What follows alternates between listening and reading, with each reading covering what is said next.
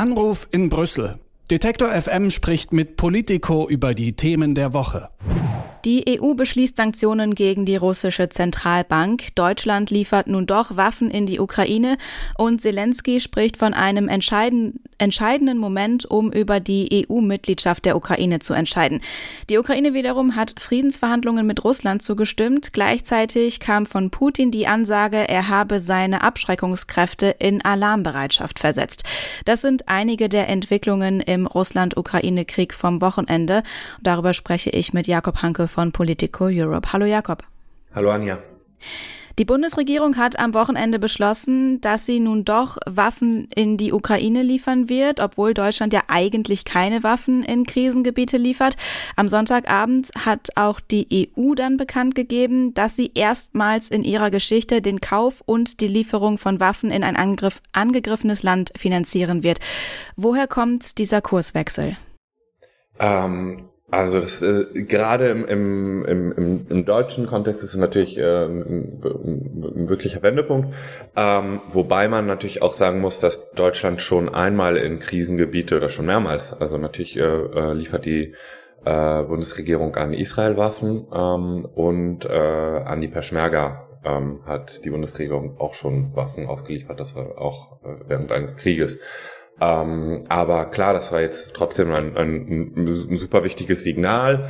Ähm, wieso das kommt, ähm, ich glaube einfach, ähm, weil jetzt allen bewusst geworden ist, dass die Ukraine ähm, dringend Hilfe braucht. Ähm, äh, ich glaube, äh, viele waren auch überrascht, äh, wie gut sich die Ukraine bisher äh, geschlagen hat gegen Russland und äh, merken jetzt, sozusagen, es kommt jetzt wirklich auf die Hilfe drauf an, ob sie es schaffen, ähm, ihre Demokratie zu verteidigen vor diesem Angriff. Und ähm, einfach der internationale Druck wurde enorm groß. Ähm, das Absurde war ja, dass Deutschland nicht nur keine eigenen Waffen liefern sollte, sondern ähm, halt eben auch äh, anderen Staaten verboten hat, Waffen zu liefern, die sie selbst gekauft hatten, die aber entweder deutsche äh, in Deutschland produziert worden waren, äh, produziert wurden oder ähm, deutsche Teile hatten. Allein schon, das reicht schon, damit die Bundesregierung äh, ein Mitspracherecht hat. Und das war, da war einfach der Druck enorm, weil ähm, also unter anderem äh, Estland, aber auch die Niederlande äh, Waffen äh, an die Ukraine liefern wollten und ähm, das auch öffentlich gesagt haben. Und ähm, da muss man dazu sagen, auch die Ukraine selbst, äh, die Regierung ähm, fährt, fährt eine sehr offene Kommunikationspolitik oder auch eine sehr, sehr äh, ähm, sehr effektive ähm, und hatte Deutschland wirklich unter Zugzwang äh, gesetzt.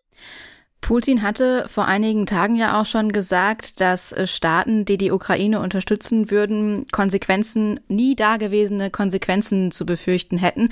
Zuletzt hat er jetzt angekündigt, seine sogenannten Abschreckungskräfte in Alarmbereitschaft zu versetzen. Dazu zählen auch Atomwaffen. Was bezweckt er mit diesen Drohungen und wie wird darauf reagiert? Also es ist schwierig zu sagen, für mich jedenfalls, was, was er damit bezweckt, aber ähm, es ist natürlich äh, ernst zu nehmen äh, und auch, auch wieder sozusagen ein, ein Reminder, dass äh, Russland eben Massenvernichtungswaffen besitzt und ähm, auch nicht wenige ähm, und dass das eben auch schnell eskalieren kann und da die, eine Gefahr durchaus da ist. Ähm, ich glaube, äh, der amerikanische Präsident Biden hat heute, glaube ich, auch nochmal gesagt, er will ähm, einen Kommunikationskanal zum Kreml aufrechterhalten, um eben diese Eskalationsspirale zu verhindern, ähm, dass es nicht zu einem Atomkrieg kommt aus Versehen. Ähm, also allein das, also es ist einfach sozusagen unabhängig davon, was Putin damit bezweckt, ist trotzdem für uns sozusagen nochmal eine Erinnerung, da ist, dass tatsächlich eine Gefahr da. Ähm, und ähm, dann hat Putin ja auch schon in seiner Rede, als er den Krieg erklärt hat äh, an die Ukraine, äh, letzte Woche. Ähm, da hat er ja auch schon gewarnt, äh, jeder Staat, der sich einmischt, äh, der müsse mit äh, nie äh, vorher äh, erlebten Konsequenzen rechnen. Ähm, jetzt äh, mischt sich natürlich die EU ein ähm, Russland mischt sich ja auch ein, äh, indem es äh, einen Krieg erklärt hat und ein Land angegriffen hat. Ähm, und äh, der große Unterschied ist, ist, dass die Ukraine die europäische Einmischung will und die russische Einmischung nicht will. Ähm, insofern, äh, klar, die EU liefert jetzt Waffen und das gefällt Putin wahrscheinlich nicht. Ähm, der wollte wahrscheinlich auch nochmal Druck machen. Am Samstag hat der ukrainische Präsident Zelensky auf Twitter geschrieben, dass jetzt der ausschlaggebende Moment sei, über die EU-Mitgliedschaft der Ukraine zu entscheiden. Steht das denn zur Debatte, dass die Ukraine jetzt EU-Mitglied wird? Nein, eigentlich nicht. Ähm, die Ukraine hat äh, ein Assoziationsabkommen mit der EU, das äh, extrem vorteilhaft ist. Ähm, ich glaube, äh, gibt wenige, wenige andere Länder, die so, so ein Vorteil, also Großbritannien, aber die mussten auch viel geben äh, haben auch so ein vorteilhaftes Freihandelsabkommen, aber ähm, die Ukraine hat also äh, von äh, quasi zollfreien äh, und quotenfreien Exporten in die EU bis hin zu äh, Visaliberalisierung. Das heißt, äh, äh, obwohl sie nicht Mitglied der EU sind, können äh, Leute aus der Ukraine ohne äh, Visum in die EU kommen. Ähm, äh, also es ist schon, die haben, die haben schon eine sehr äh, privilegierte, sehr privilegierten Status äh, mit der EU und es war auch bewusst so, äh, man wollte denen helfen auf dem Weg zur Demokratie hin, äh, als das beschlossen wurde, dieses Abkommen.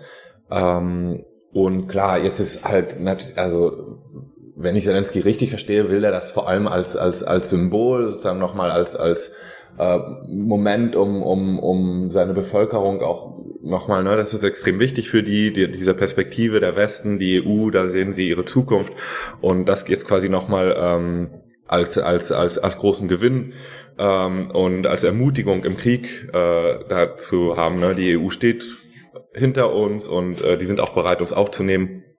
Aber Fakt ist einfach, ähm, die Ukraine ist noch nicht so weit und solche Verhandlungen dauern auch Jahre, manchmal Jahrzehnte. Da geht es um alles Mögliche. Ein Rechtsstaat muss richtig aufgebaut werden, äh, Korruption. Äh, also das, das wird wahrscheinlich nicht während dieses Krieges noch beschlossen. Die EU, Deutschland und auch andere westliche Verbündete haben am Wochenende jetzt auch beschlossen, einige russische Banken von SWIFT auszuschließen. Eine andere Sanktion könnte Russland aber mindestens genauso hart treffen, wenn nicht vielleicht sogar härter, nämlich Sanktionen gegen die russische Zentralbank. Was hat das für Konsequenzen? Die, äh, die, die sind echt äh, äh, die große Überraschung, äh, jedenfalls für mich. Ähm, das, das ist, ist ist uns jedenfalls noch nicht ganz klar, was für Konsequenzen das hat. Das wird man am Montag in, in den Märkten sehen. Es könnte halt wirklich sein, dass der Rubel dann deutlich abstürzt. Ich glaube, das ist schon die Absicht ähm, hinter diesen Sanktionen. Also was jetzt gemacht ist, ist die äh, die russische Zentralbank hat wie, wie jede andere Zentralbank auch eben sehr viele ähm, äh, Devisen, äh, ne? also einfach Geld in, in also Euro und Dollar und so weiter, äh, Pfund ähm, im Ausland geparkt.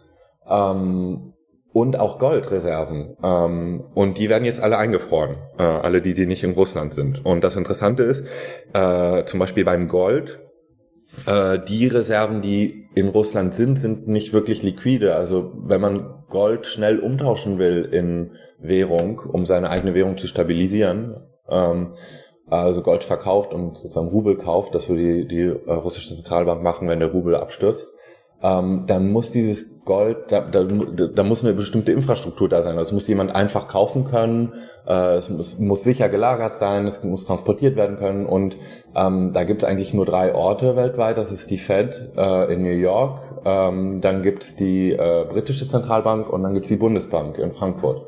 Und ähm, ich habe mit einigen Experten gesprochen, die sich da besser auskennen, die sagten, die vermuten stark, also wirklich wissen, was es wahrscheinlich wissen es nur die Russen und, und die Bundesbank vielleicht auch, aber sie vermuten stark, dass das meiste Gold der Russen in, bei der Bundesbank ist, weil sie den Amerikanern nicht vertraut haben. Also die Russen haben schon befürchtet, dass die Amerikaner das irgendwann machen würden, ähm, deren Gold einfrieren und deren äh, Reserven. Aber bei der Bundesbank dachten sie, die werden das nicht machen. Äh, da haben wir, da haben wir Nord Stream und Gazprom als Druckmittel. Ähm, jetzt haben die, jetzt hat die EU das trotzdem gemacht und Deutschland ähm, hat das mit unterstützt. Und damit hat Russland nicht gerechnet. Und so, und das andere Gold, was sie wahrscheinlich noch äh, selbst in Russland haben, das ist gar nicht so einfach äh, zu verkaufen, weil da, da gibt es gar nicht die Infrastruktur, das sicher zu transportieren. Und wer würde das überhaupt kaufen aus Russland dann? Wahrscheinlich nur mit einem großen Abschlag. Also das wird, äh, das wird denen wirklich wehtun. Die haben jetzt einfach viel Geld, was sie nicht in Liquidität umwandeln können, was jetzt einfach eingefroren ist. Und das könnte die äh, Zentralbank richtig austrocknen. Ähm, und das wird jetzt spannend am Montag zu sehen, wie die Märkte darauf reagieren. Das sagt Jakob Hanke von Politico Europe zu den aktuellen Entwicklungen und Reaktionen auf den Russland-Ukraine-Krieg. Wir haben dieses Gespräch bereits am Sonntag um 20 Uhr aufgezeichnet. Anruf in Brüssel. Detektor FM spricht mit Politico über die Themen der Woche.